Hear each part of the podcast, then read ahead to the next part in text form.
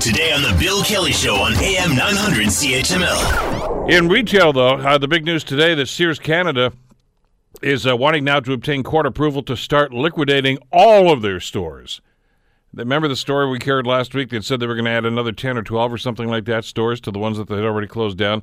Well, they're all getting tossed onto the fire now. And uh, that's obviously causing a great deal of angst in the business community, and certainly for a number of Sears employees who thought that maybe there was a chance that, uh, that Sears could rise from the ashes like a phoenix. It's not going to happen. It doesn't seem that way anyway. So, what are the implications? Let's uh, bring Ian Lee into the conversation from the Sprott School of Business at Carleton University up in Ottawa. Ian, good morning. How are you today? I'm doing just fine, thanks, Bill. Let me ask you maybe I, I, the obvious headline here is Sears is closing all its stores, but is, is the headline that we're missing here is that we're witnessing the death of bricks and mortar retail in this country? No, um, I think we're seeing the fundamental restructuring of retailing, and that's I'm not playing with words. Uh, bricks and mortar is going through fundamental transformation, but it is not. I argue very strongly, it is not going to vanish or disappear what we're seeing is the restructuring and the rebalancing is going to be uh, more uh, purchases by you and I and millions of other Canadians and Americans in the States are going to be buying more stuff online. But that does not mean that all sales are going to migrate online. There's, uh, that's what I mean by the rebalancing. Mm-hmm. And so stuff that lends itself to buying online, and I mean by that stuff you can readily compare um, a computer, you know, a Lenovo or an HP or whatever, or a Dell, a certain size of screen, a certain power of processor. It's readily comparable across many, many retailers with the flick of a mouse. Uh, cameras, uh, electronic goods generally speaking. Uh, that sort of thing is going to uh, has been migrating steadily and will continue to migrate uh, online.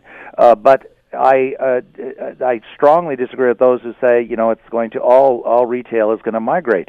The biggest example, there's two very big examples where they're going to they are resisting the trend and will continue. One is groceries and uh, and I'm a huge retail uh, buying online. I buy cameras online. I buy you know uh, laptops online, electronics online. But I insist on going to the grocery store because, first off, I go you know every second day sort of thing, and secondly, I want to see what's on the shelf. Mm-hmm. To use that great line, I want to I want to squeeze the oranges. You know, I want to touch the. You know, you're not supposed to, but we all do. And and so there's that immediate gratification with grocery retailing.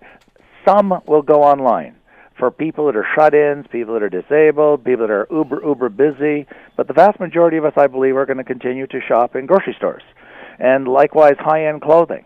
I'm not talking, you know, four pair of socks for four ninety nine, uh, four dollars and ninety nine cents. That sort of thing. It's very commodity like you'll buy online probably. But buying a $500 suit, I just don't believe people are going to buy that online. I want to go into the store, try it on, look in the mirror, etc. Have them, you know, uh, uh, shape it on on me, uh, and so forth. So there are some products that lend themselves, and some sectors that will go to online, and that's the stuff that's very standardized with a standard model number, like an appliance a washing machine, a dryer, electronic goods.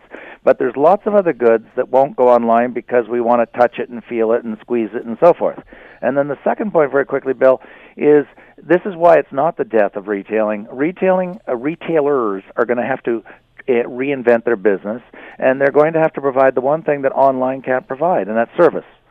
Uh, you know, for those who want just price, low price, low price, well, it's probably online is the way to go. But for those who want customer service, from somebody and they want a lot of feedback um, uh, you know, on what they should do or shouldn't do. Uh, and I'm thinking I'm doing a reno right now, and so I go to Home Depot and I go to Lowe's, and you know, and I, I value the places that can give me advice on which type of product I should be using. So, although I could theoretically order that online, I don't. I go to the store because I want to talk to the people in the store who can give me advice on on what to do. So some of our business is going to migrate. Some of these chains are going to disappear. Yes, Sears was you know inevitable it was going to go is losing sales for literally over a decade.